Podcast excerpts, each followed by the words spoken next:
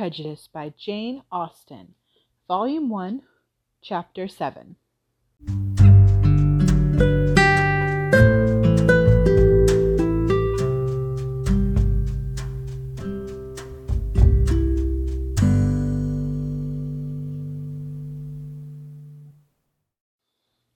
Previously on Pride and Prejudice, we have met the Bennet family, Mr. and Mrs. Bennet, and their five daughters. We have gotten to know the family a little bit. We saw them go to a dance where they met Mr. Bingley, the new rich man who has moved to town, his good friend Mr. Darcy, his sisters, and one of his sisters' husbands. Um, we also then meet the Lucases, a family that lives nearby that the Bennets are good friends with, specifically Miss Charlotte Lucas, who is Lizzie's best friend, who is our main character. We go to a party at the Lucases' house. We see that Mr. Darcy is starting to like Lizzie, even though at first he snubbed her at that first party, and so she hates him. He said he hates her, but now he kind of likes her, but she doesn't know that. She still thinks he hates her. It's a whole thing. Um, we get an idea that Charlotte is a much less romantic character than Lizzie is, and of course, Bingley and Jane are falling madly head over heels in love with each other at first sight. And that is about where we're at when we come in to chapter 7. We've just kind of met a bunch of these characters. We see where these um, sort of relationships are starting We've got Jane and Bingley in a very uncomplicated, they are just both sweet people who seem to fall in love with each other immediately. And then we've got Darcy and Lizzie, which looks like it's going to be a much more complicated situation. And that leads us into chapter 7.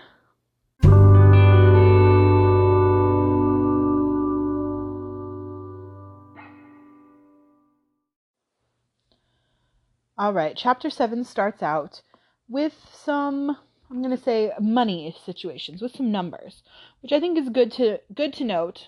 I think I've already sort of talked about this, but we learn out the chapter begins with Mr. Bennet's property consisted almost entirely of an estate of two thousand a year, which, unfortunately for his daughters, was entailed in default of male heir, or of heirs male, on a distant relation.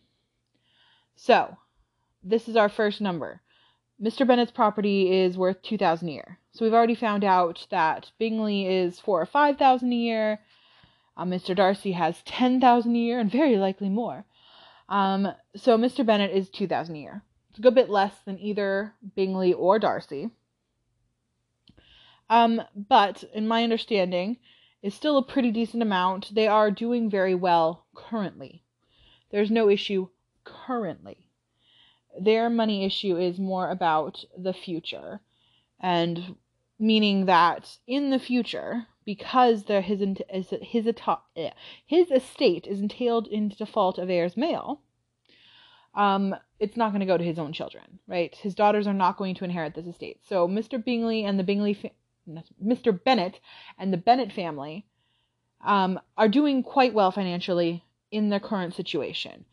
But once Mr. Bennet dies, their all of their money, their estate, everything goes to um, a distant relation, the n- next closest male heir, um, and not to Mr. Bennet's daughters in any way, not to his wife. They lose everything. So when Mrs. Bennet is, you know, crying about the money and everything, all I think of that is something that confuses a lot of people or doesn't make a lot of sense and I think some of the adaptations make them, or one specific adaptation makes them seem way too poor. Because the point is not that the Bennets are currently poor. The point is that they have no future security once Mr. Bennet dies. That all of their financial security rests on the fact that Mr. Bennet has this estate. But he has what's considered like I think they call it like a lifetime um a lifetime tenant or something like that he owns the estate kind of, but he um, is not able to sell it, for example. Um, he is not able to leave it to who he wants to in his will. He has he has it to have the income from it while he's alive, but as soon as he dies, it goes to the next prescribed heir, which is in this case entailed on a next male heir. And since he doesn't have any sons, that would go back up the male line and find the next closest um, male in the family tree along his father's side. So it would go up to, you know, his father. So like it would go to Mr. Bennet. Did he have any brothers? I'm assuming not since it says it's a far a distant relation. Um, you know, up to his grandfather, up to those sons. Like it would follow the tree up and back and, you know, around to find the next closest male heir, male family member. So it would have to go through the fam- the male line. Um, and that is in a nutshell what the stakes for the Bennet sisters are in this novel. So we have it written out for us here. That's what their problem is, is that they don't have the family themselves will not have money once Mr. Bennet dies. And so they are in they are at risk for future financial hardship, not current financial hardship. And then we learn a little bit about Mrs. Bennet's finances and history. So it says, um, their mother's fortune, though ample for her situation in life, could but ill supply the deficiency of his. Her father had been an attorney in Meryton and had left her four thousand pounds. So Mrs. Bennet, I think we've talked about this before, married up. She was not part of the this landed gentry class as a child or before she married. Her father was an attorney in Meryton, you know, of a lower social rank, but was wealthy gave her a very nice dowry of that 4,000 pounds, which is more than any of the her daughters are going to get. Um, so his her father was wealthy, but not high socially. So she essentially used her beauty and her money to marry up socially to marry Mr. Bennet, who is of the landed gentry class. So he was higher. So he was a higher class than her. She married up with her money. Um, she has a sister who is married to a Mr. Phillips, who had been a clerk for their father and succeeded him in the business. So her sister is still of that lower social class, um, not part of that landed gentry class. Her husband is and is an attorney, took over their father's business. So is probably again relatively wealthy, or probably pretty wealthy if her father could afford to give a dowry of four thousand pounds to Mrs. Bennet. Then she probably had a decent dowry. The business is probably doing well. They're probably pretty wealthy, but they are not of the landed gentry because he works for a living. Gasp. So, declasse. And then she also then has a brother settled in London in a respectable line of trade.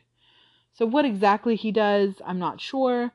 Um, what a respectable line of trade is, I don't know what like what kind of trades that means, but for whatever whatever it's is, it's considered like socially acceptable and good but not one of like the gentle, um, the gentleman.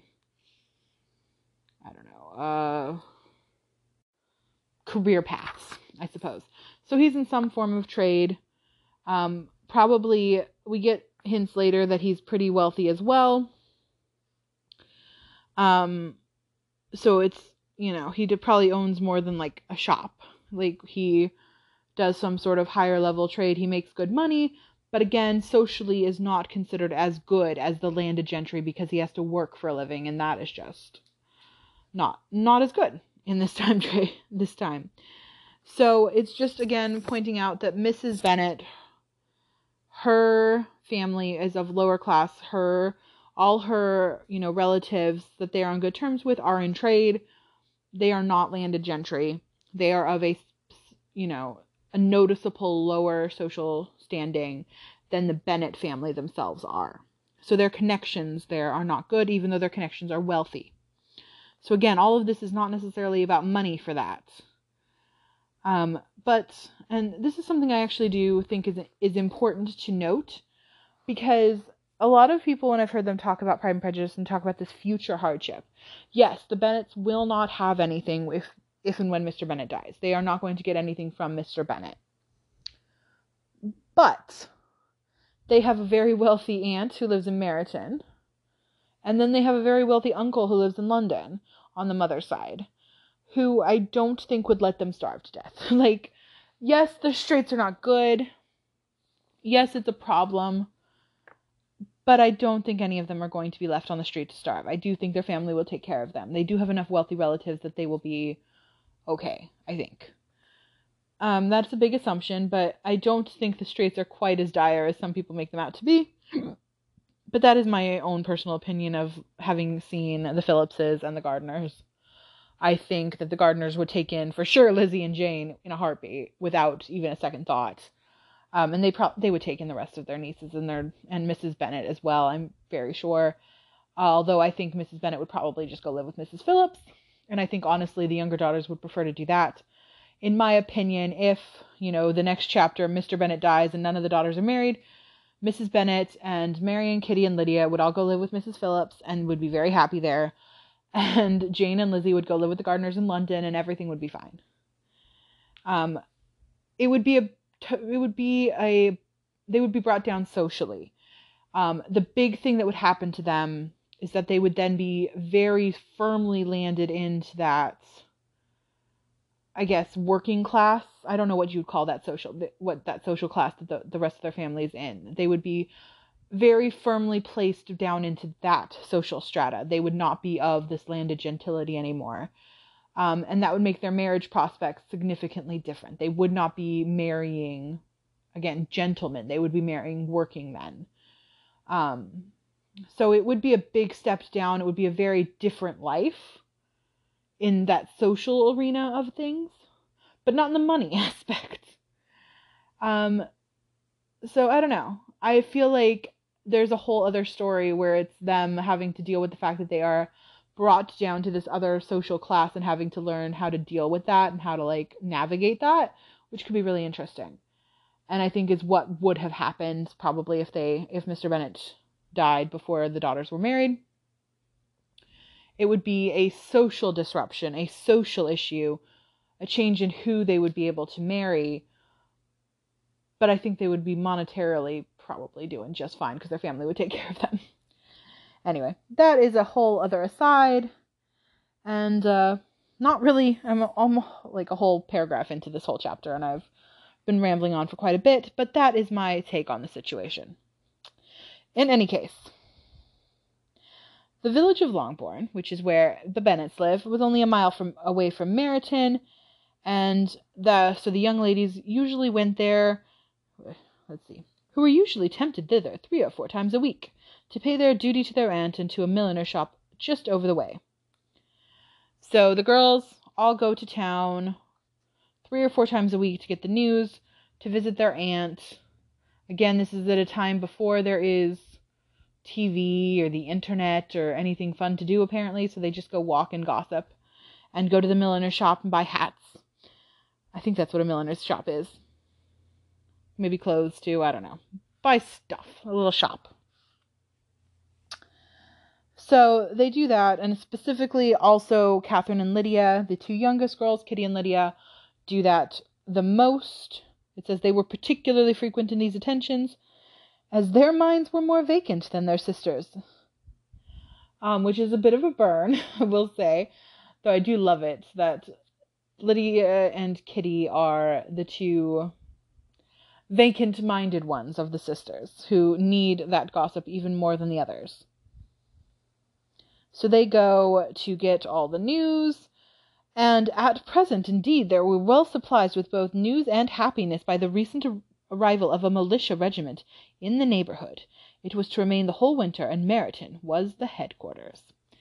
So this is going to be a big thing for the plot. The militia has arrived, and Lydia and Kitty are the ones most excited by this militia arriving in town. They are super, super duper excited. It's everything. So, a little, another little tangent now. We're going to talk about the militia.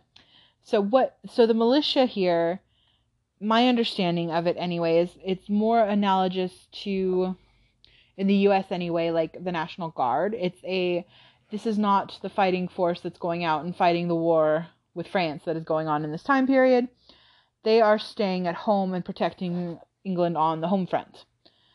Um, and I also, my understanding is that they also do a lot, a good amount of like sort of keeping the peace um, activities at home as well. Um, I, I don't think they had po- the police forces kind of the way we do now. Again, don't quote me on any of this. I'm not a complete expert. This is my very basic understanding. And if you hear me say something that's completely wrong, please feel free to let me know.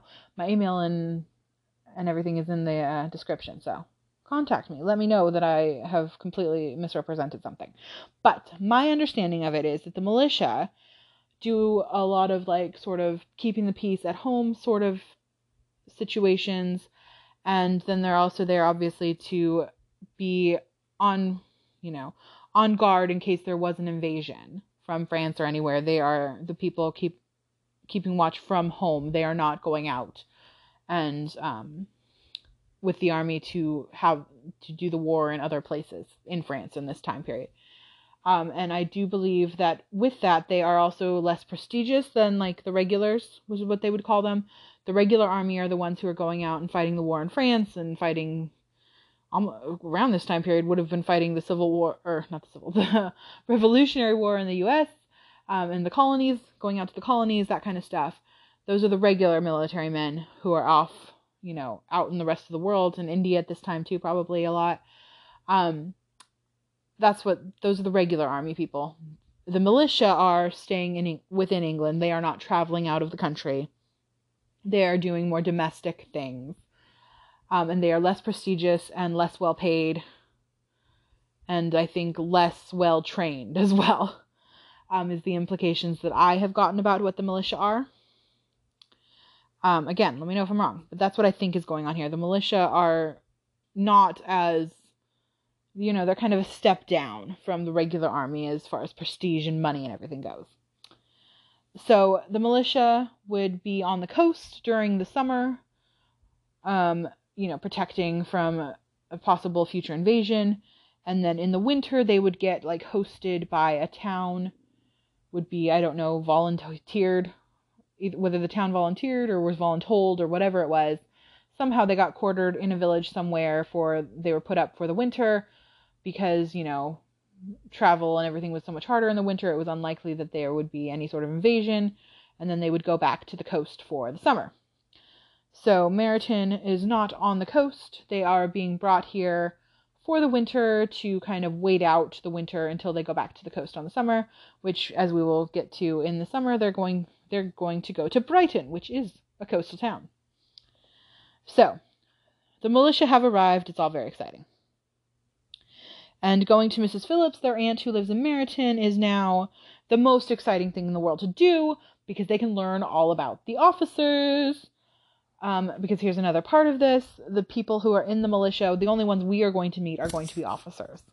Right? The enlisted men are of lower social standing and even lower pay and they are too low to be noticed by the class of people that we are reading about in this book. The only people that are considered high class enough to interact with the Bennet family would be the officers. So those are the only ones we're going to hear about. I don't even know if we even hear that enlisted men exist in this novel, but they do. We're just only going to be talking about the officers. In any case. So they're learning all about Kitty and Lydia are going to their aunt every day and learning all about the officers, learning of their names, their connections, where they're living for the winter. Um, and at great length, they finally start to actually meet the officers themselves. And this is because Mr. Phillips knows them all, their uncle. And so they are so excited to be talking about officers. It says they could talk of nothing but officers. And here's a nice funny quote and Mr. Bingley's large fortune, the mention of which gave animation to their mother, was worthless in their eyes when opposed to the regimentals of an ensign. So regimentals is their uniform, the red coat. An ensign, I believe, would be a rank of um, an officer, and I think that's the lowest rank, if I'm correct. Oh yes, there's a um, in my annotation it does it does confirm that. So the author of my annotated version agrees with me that that is a lowest level of off ranking officer in the army. So they are Kitty and Lydia are just obsessed with the officers, talking about them nonstop. And it goes on to say that after listening one morning to their effusions on this subject, Mr. Bennet coolly observed, From all that I can collect by your manner of talking, you must be two of the silliest girls in the country. I have suspected it some time, but I am now convinced. Catherine was disconcerted, and made no answer, but Lydia, with perfect indifference, continued to express her admiration of Captain Carter, and her hope of seeing him in the course of the day, as he was going to the next morning to London. And then we get on to a conversation that I'm going to read to you that I just love between Mrs. Bennet and Mr. Bennet. And it is just a beautiful thing. So here we go. I am astonished, my dear, said Mrs. Bennet, that you should be so ready to think your own children silly. If I wish to think slightly of anybody's children, it should not be of my own, however. If my children are silly, I must hope to always be sensible of it. Yes, but as it happens, they are all of them very clever. This is the only point, I flatter myself, on which we do not agree. I had hoped that our sentiments coincided in every particular, but I must so far differ from you as to think our two youngest daughters uncommonly foolish. My dear Mr. Bennet, you must not expect such girls to have the sense of their father and mother. When they get to our age I dare say they will not think about officers any more than we do.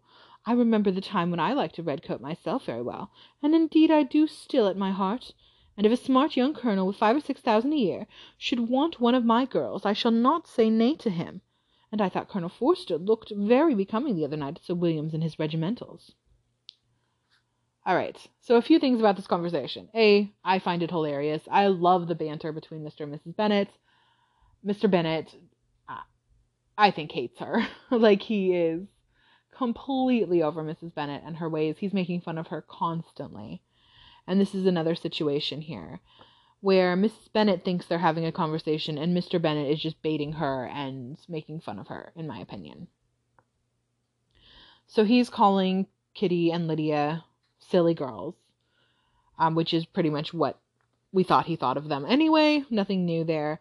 But Mrs. Bennet comes back at him saying that, you know, you shouldn't say things like that about your own children. You should say it about other people's children. Which I was like, why is that better?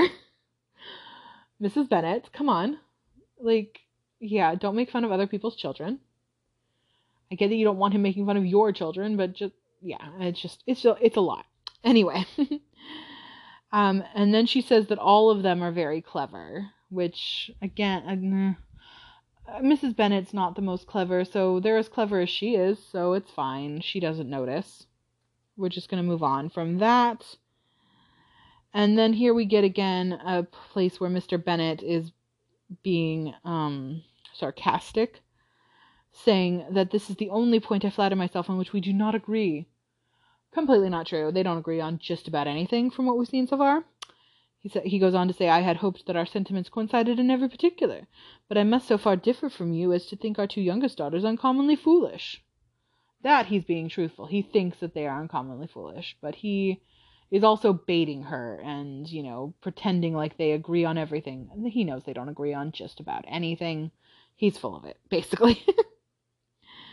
Um, and here, then Mrs. Bennet goes on with thinking that they're just having a conversation when they are not. And I think it's hilarious. She says, You must not expect such girls to have the sense of their father and mother. They do have the sense of their mother. They don't have the sense of their father, is what we've gotten to, I think. Um, and they won't think of redcoats any more than we do when they're older. And then she goes on to basically say that she still does think of redcoats as much as anybody, so no, they're never going to get over it because Mrs. Bennet never has. So she proves her point wrong there. Um, the other thing that comes up there is that she says, and if a smart young colonel with five or six thousand a year should want one of my girls, I shall not say nay to him.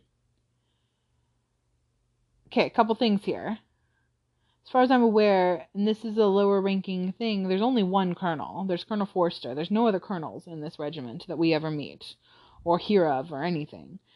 Um, and my understanding is that there would just be the one colonel, like, kind of in charge of this group. They wouldn't have, like, generals or admirals or anybody like that, higher ranking people here. And there's only the one colonel who's in charge of everything. So it's not like there's just a bunch of colonels. But B, I don't think Colonel Forster makes five or six thousand a year. Um, where he, yeah, she's saying a young colonel with five or six thousand a year. That's more than Bingley has. Bingley is rich these officers are in the military because they need money, right? They're there because they are second sons or younger sons. They don't have an inheritance. They're from a family that was in like the genteel trades of, you know, it's clergy. I think it's like clergy, higher level law, like not Mrs. Bennet's brother law, but like there's a higher level of law they're allowed to go into, and um, clergy, but mostly clergy and military. Those are the two big genteel trades, and then the law. Um, like becoming lawyers. Those are the three that are allowed for genteel young men who do not have money, who need to earn money. So, by definition, they don't have money when they go into the military pretty much ever. It's very unusual for an older son to go into the military. Though, I mean, we do see that in Northanger Abbey that the oldest son is in the military. That's just a very strange thing to do. That's not the common way you do this. This is a second son sort of situation to go to the military. Um, so the men in the military are generally not that rich. That's why they went into the military to begin with in this in this version of or you know in this societal climate. Um, and they don't make all that much from the military. When we talk about men getting rich, for example, in Persuasion, um, that was another that was a very heavy military book, though that was the Navy, not the Army. In the Navy, those men got rich when they captured ships and like made and got prizes quote unquote from those ships like took the ship took the stuff off the ship made their money that way they weren't making getting rich off of their paycheck from the military um, and these people who are in the militia would not have that like ability to go out and like steal ships and they're you know th- let's be honest the way that they were making money was basically being pirates right uh, in the Navy. They were going out and stealing and stealing stuff legally because it would, they were at war with the country they were stealing from, but it was still they were basically legal legal pirates. That's how they were making their money. Or legally sanctioned pirates.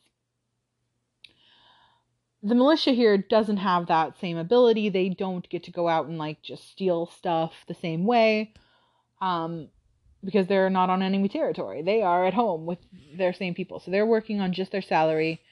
And my understanding, again, would be that that salary isn't that much. Like, not in the way of like society of the time. They are very much on the lower end of, you know, acceptable society at that point, money wise. Now, they could come from a very wealthy family. For example, we will meet um, Mr. Darcy's cousin later, who is the son of an earl, so probably does have plenty of money from his family. Um, so it can it does happen, but yeah, this idea that Mrs. Bennet has that these colonel that these military officers are these rich people with five or six thousand a year, just I think is a way something that you can just read over really quickly without even thinking about it, but is another line that I think is supposed to show us how kind of flighty and silly Mrs. Bennet is. Like she doesn't understand what's going on because there's no way these random military officers that are in the militia here that are relatively low level military officers most of them have five or six thousand a year. At least they don't have it coming from the militia. Um, if they have that kind of money they probably wouldn't have joined the militia. Uh, yeah they the point is that she's just completely off base here. The military men don't have that kind of money and it's kind of showing that she doesn't understand the finances of the actual situation as it stands in the world here. I think it just shows how silly she is again. It's showing that flightiness. And then Lydia breaks in with another comment on Colonel Forster and how she doesn't go to he doesn't go to Miss Watson's anymore. Now they go to the library. And this whole conversation is broken off because the big excitement happens. A letter from Netherfield has arrived for Jane, and before Jane can even read it, her mother is breaking in with, Well, Jane, who is it from? What's it about? What does he say? Well, Jane, make haste and tell us, make haste, my love. And then she has to say, well, well, A, this is another thing that um, Mrs. Bennet doesn't understand the way the world works because she's like, What does he say? If Mr. Bingley was writing a letter, he wouldn't write it to Jane. That would be completely inappropriate. So the idea that Mrs. Bingley thinks that he that he she specifically says what does he say? Um I find that to be a very telling and important thing that Mrs. Bennet would love for that to happen because the only reason that Mr. Bingley and Jane would be writing letters back and forth was if they were engaged. You're not allowed to write letters to someone you're not engaged to. That's very clear at this time period. Um, to a single person of the opposite sex. Um, anyway, um, that's not okay unless yeah, yeah, you have to be engaged to them. So him writing Mr. Bingley writing Jane a letter would have been completely inappropriate and wouldn't have happened. Like Mr. Bingley wouldn't do that. So Mrs. Bennet, I think, is again just off her rocker here, saying those sorts of things. She doesn't even know what she's talking about. But it's a letter from Miss Bingley, which makes a lot more sense, and Jane reads it aloud. And it says, My dear friend, if you are not so compassionate as to dine to-day with Louisa and me, we shall be in danger of hating each other for the rest of our lives, for a whole day's tete-a-tete between two women can never end without a quarrel. Come as soon as you can on the receipt of this. My brother and the gentlemen are to dine with the officers. Yours ever, Caroline Bingley. So, first off, um, I think that this shows us a little bit of Caroline's personality and her character. Um, I don't like that she's this weird, like, I don't know, anti woman thing she's got going on that's saying that Louisa and her can't spend the day together without hating each other for the rest of their lives because, you know, two women can can never spend the day together without ending it up in a uh, without ending up in a quarrel. Oh, it's just like really, really okay. That's just such a dumb thing to say, in my opinion. It just again, I think it's a way to tell us we're not supposed to like Caroline by how weird she is about this female friendship thing. Um, and it also shows kind of how fake her friendship with Jane is, I think, to start with, saying that, like, the reason that I'm inviting you over is because the gentlemen are to dine with the officers, right? The reason you are, I am interested in having your company, which we will see later with, like, Lady Catherine de Bourgh, for example. The reason I want to have your company is because I can't have anybody else. It's because I'm bored, because there isn't anybody else for me to hang out with. Um, the gentlemen are going to be gone, so it's just going to be me and Louisa, and I'm bored, and I want somebody else to talk to. But it's very much you are you are here to serve as backup. You're not my first pick, because I think it's very clear Caroline Bingley would rather hang out with Mr. Darcy. Um, and she also, I think we're very clear, doesn't want to encourage anything between Jane and Bingley, her brother. So Jane is only good enough to come over when there's nobody else. When the gentlemen are gone and she's bored. And uh, that's what we learn here from this little letter. First letter of the book will not be the last. And Lydia's first thing is just that the gen- they're dining with the officers. I wonder that my aunt did not tell Miss of that. Like, so she didn't get the gossip. She didn't know that, and that's sad for her. Oh, Lydia. And Mrs. Bennet completely misses the point and is like, oh, dining out, that is very unlucky. And so Mrs. Bennet completely misses the point. The only reason Jane is going is because the gentlemen are dining out. Caroline would not have invited her if they were to be there. Like, she wouldn't have needed the extra company. Again, Jane is only being invited there as second best because there was nobody else. Um, she would never have been invited with just if the gentlemen were staying in. So Mrs. Bennet acting like this was just a coincidence is again her sort of missing the point or not getting it, I think. Then Jane asks for the carriage, and her mother says no, she can't. She has to go on horseback because it seems likely to rain, and then you'll have to stay there all night.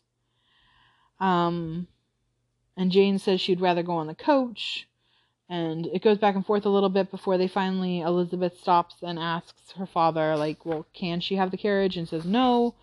So it turns out that her father said they can't, the horses are being used at the farm, so they don't have them for the carriage. So Jane is going to have to go on horseback.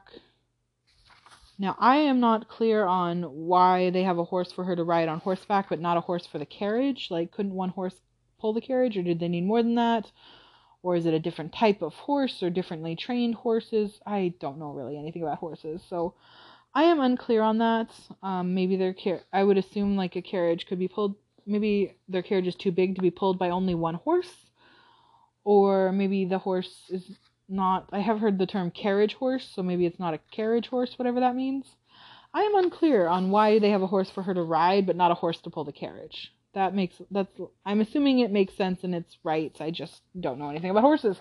Um, but hey, if you're an expert on horses and want to explain to me why a horse that Jane could ride would not be able to pull a carriage, let me know. Anyway, anyway, whatever the case, Jane rides and it rains and Mrs. Bennet is super excited about this. Um, so it says her mother attended her to the door with many cheerful prognostics of a bad day. Her hopes were answered. Jane had not been gone long before it rained hard. Her sisters were uneasy for her, but her mother was delighted. The rain continued the whole evening without intermission. Jane certainly could not come back. So Mrs. Bing- Mrs. Bennet is super happy that Jane got stuck over at Netherfield for the evening because of the rain, just as she planned, because she can't ride back in the rain, and so that's all very exciting. And I thought it was interesting that her sisters were uneasy for her. Um, all of them, it seems like, but their mother was not. She was just delighted that she was going to be stuck at Netherfield. And Mrs. Bennet continues on with, It was the lucky idea of mine, indeed. And then till the next morning, however, she was not aware of all the felicity of her contrivance. Breakfast was scarcely over when a servant from Netherfield brought the following note for Elizabeth. So I think this is another interesting thing and telling that Jane is sick and she doesn't write home to her mother. She writes home to Lizzie. She also doesn't write home to her father. She writes home to Lizzie, which is, I think, very interesting because I'm just thinking, like, if I, I'm in a different situation. I don't have any sisters, but it, when I was still living at home, like, when I needed to like call home and say something, let some let like people know, I would have called my mom or dad. Probably my mom. Usually, I wouldn't have called like my little brother, right? Um, so it's just an interesting dynamic that I that I notice as being a little off, like of or indicative of their family dynamic being weird. That Jane needs to let the family know that she's sick and that she's staying at Netherfield for a while and not to worry. And the person that she writes to do that is her younger sister, not either of her parents, but her little sister.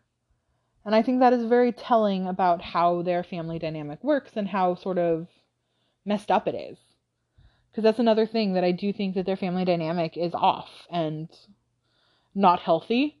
And we'll see more of that as the book goes on, but I don't see them as this beautiful little loving family that, again, one specific adaptation tries to portray them as, and I don't think it's right.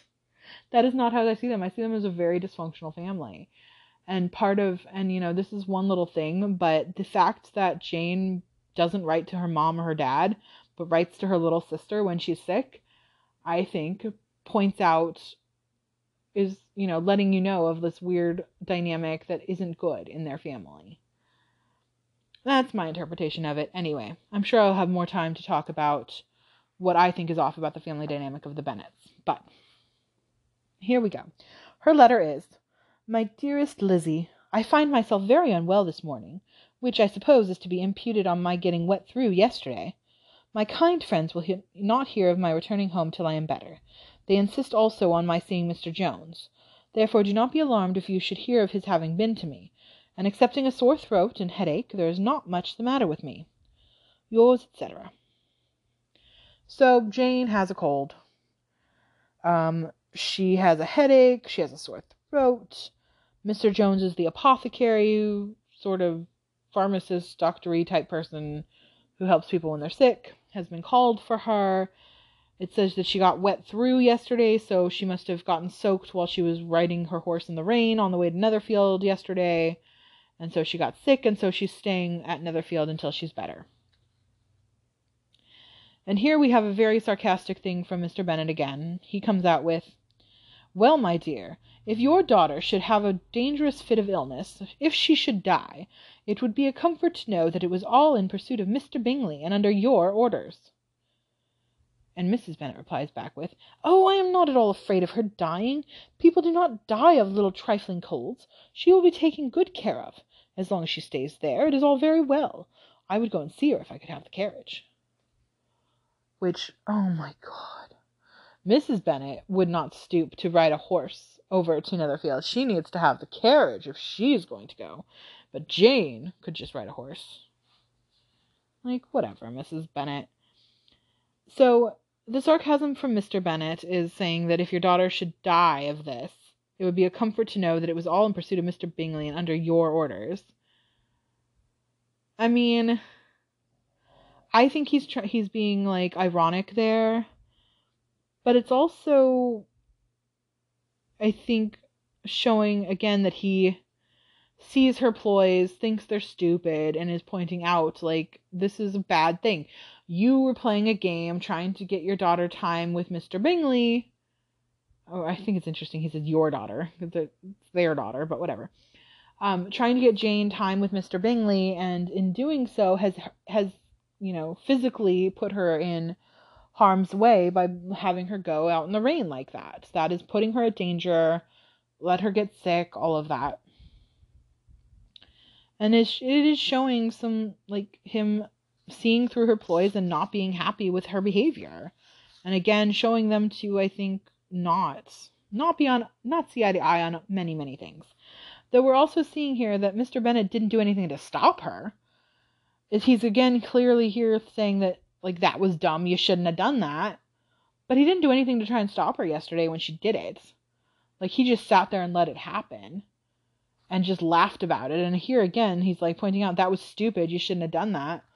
But he still just let, let it happen and didn't do anything to change it. So it's also showing sort of how ineffectual he is, I think, as well.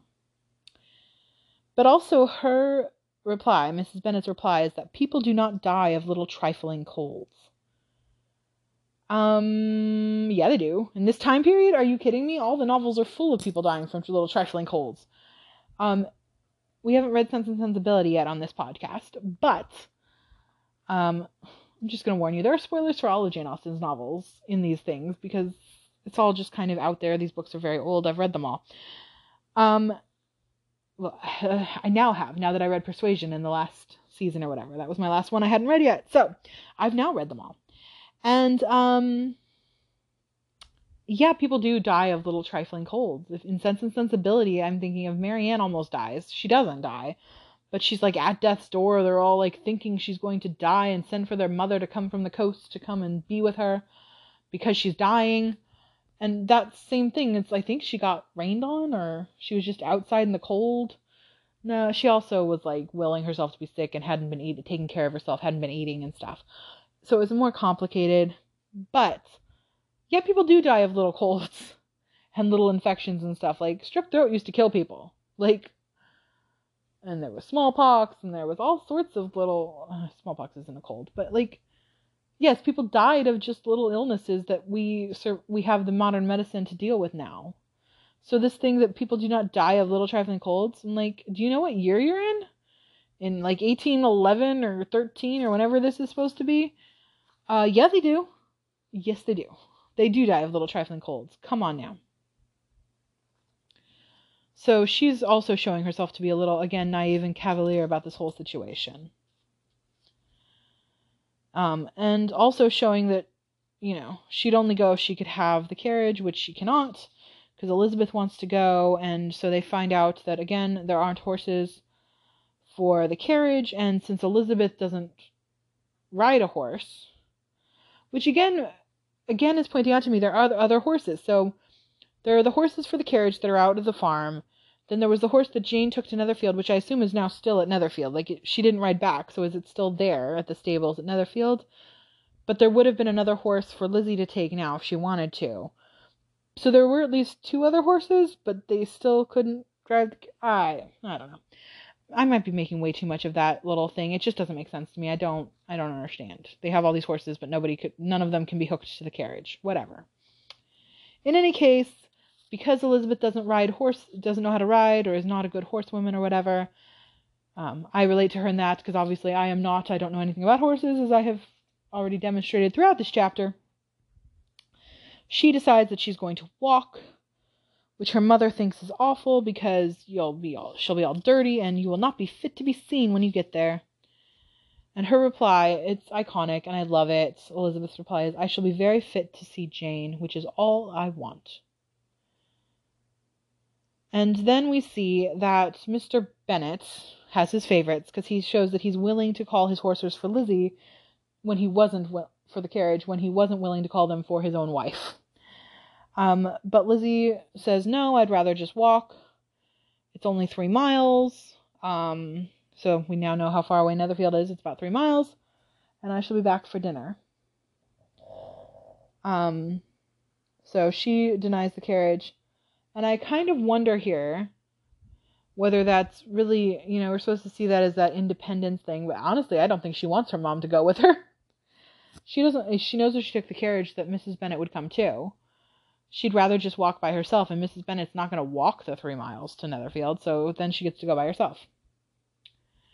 Then we get another little thing by Mary saying that I admire the activity of your benevolence, but every impulse of feeling should be guided by reason, and in my opinion exertion should always be in proportion to what is required.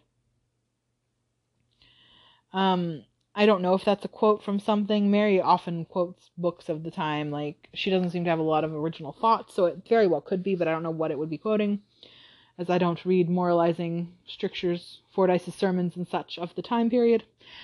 Um, but it feels like something like that. Like she is pulling through either quoting or talking about things that are, I don't know, moralizations of the time, whatever.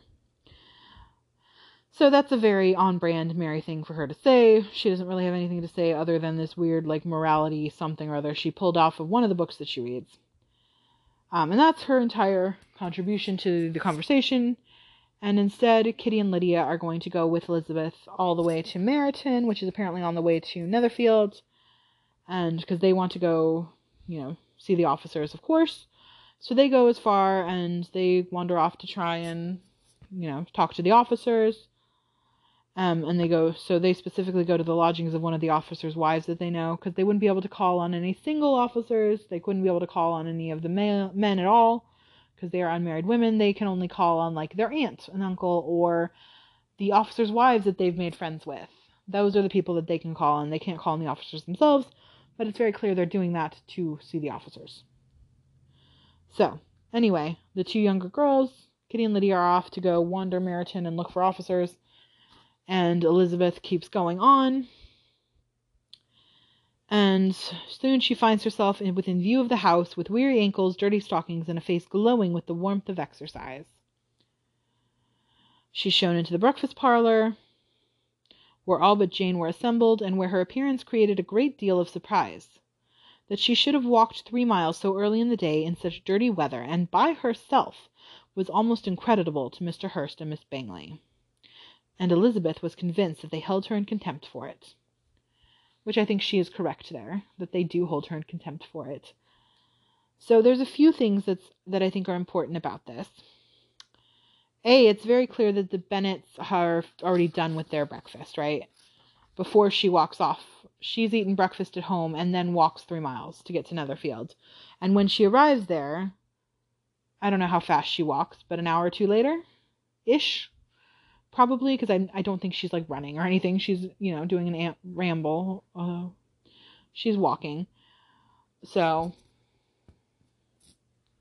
anyway, an hour or two after the Bennets eat breakfast, the Bingleys are just now eating breakfast, which is a class thing. Like the wealthier people eat breakfast later in the day. Um, just the whole, all their meals get like pushed back because they have dinner later they stay up later at night, then they get up later in the morning and have a later breakfast. It's a whole thing. Um, but it shows your high class to live that way versus poor people. I mean, part of it is that you have the money to pay for the candles to be up late at night and whatnot and not be in the dark versus like the very poor people who don't have candles and are basically living, um, you know, up with dawn, down, up and down with the sun in a much more significant way.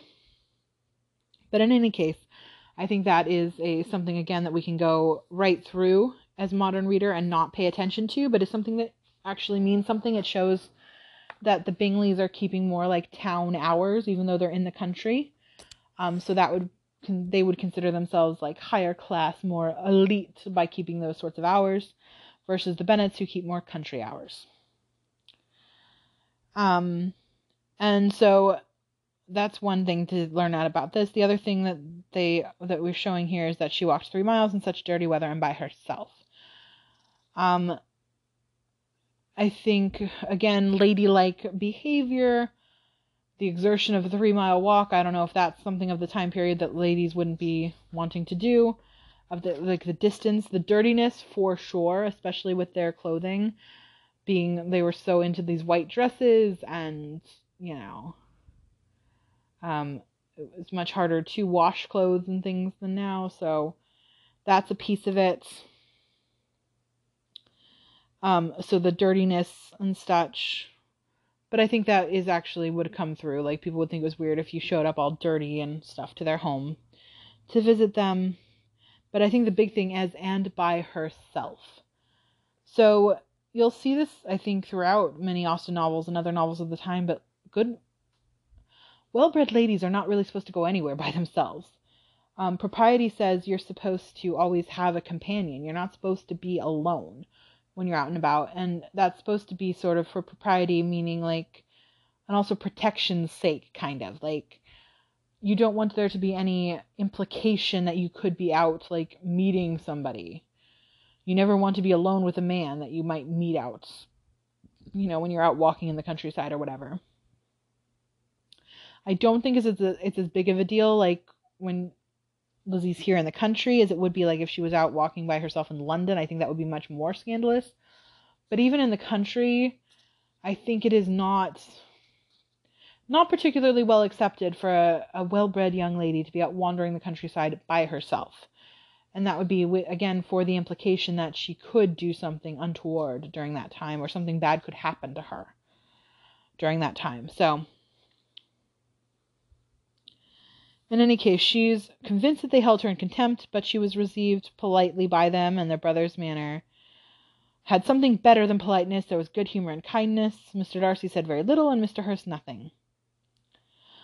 So, here we get something from the narrator about Mr. Darcy. It says Mr. Darcy was divided between admiration of the brilliancy which exercise had given her to her complexion, and doubt as to the occasions justifying her coming so far alone.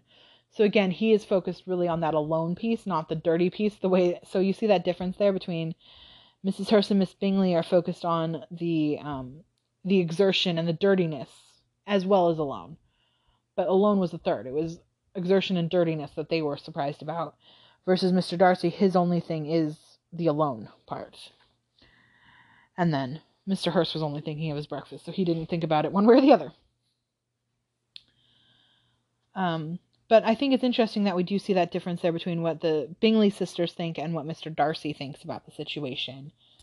Where Mr. Darcy is concerned about the propriety of it, but it's the Bingley sisters who are really worried more about that, like, but you walked so far and it was so dirty. So it just it just shows a difference in their character, in my opinion. In their personalities and their character. But when we see their, their different reactions to that. So I think it's worth pointing that out.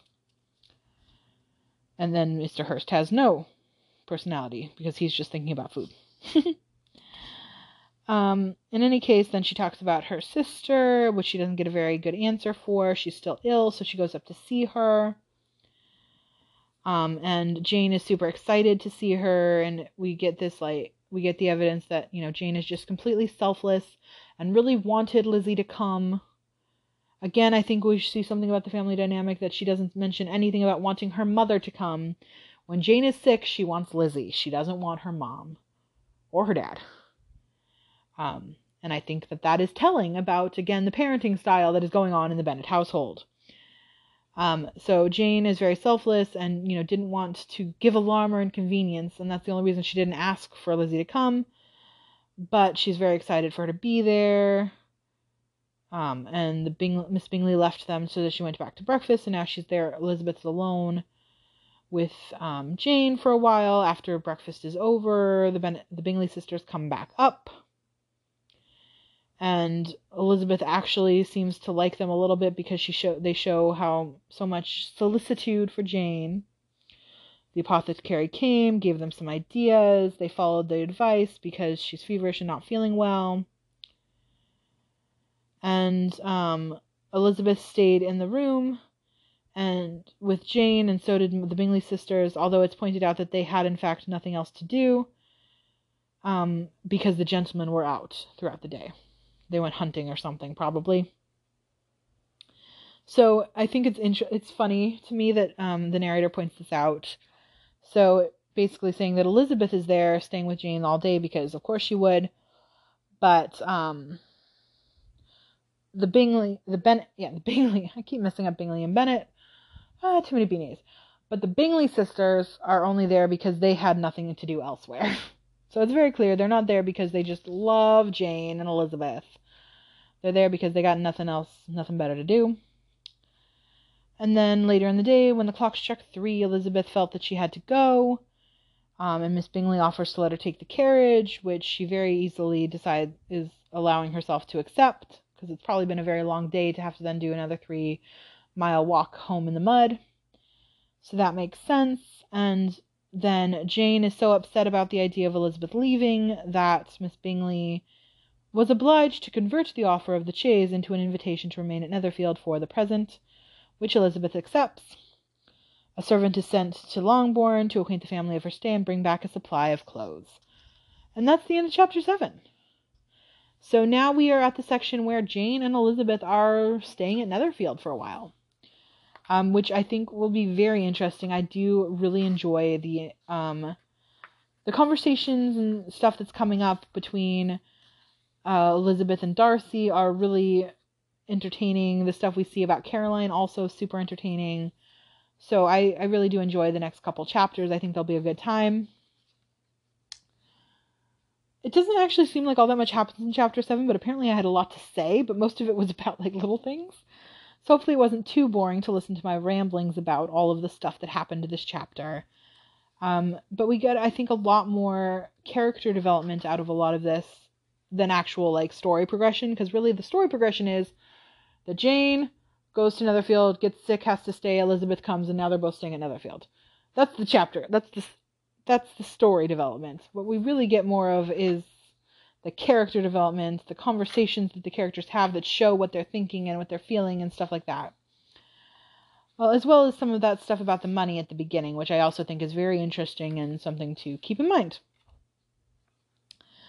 In any case, that is chapter 7. We'll be back next time with chapter 8 for all the good times that Elizabeth has staying at Netherfield. See you then.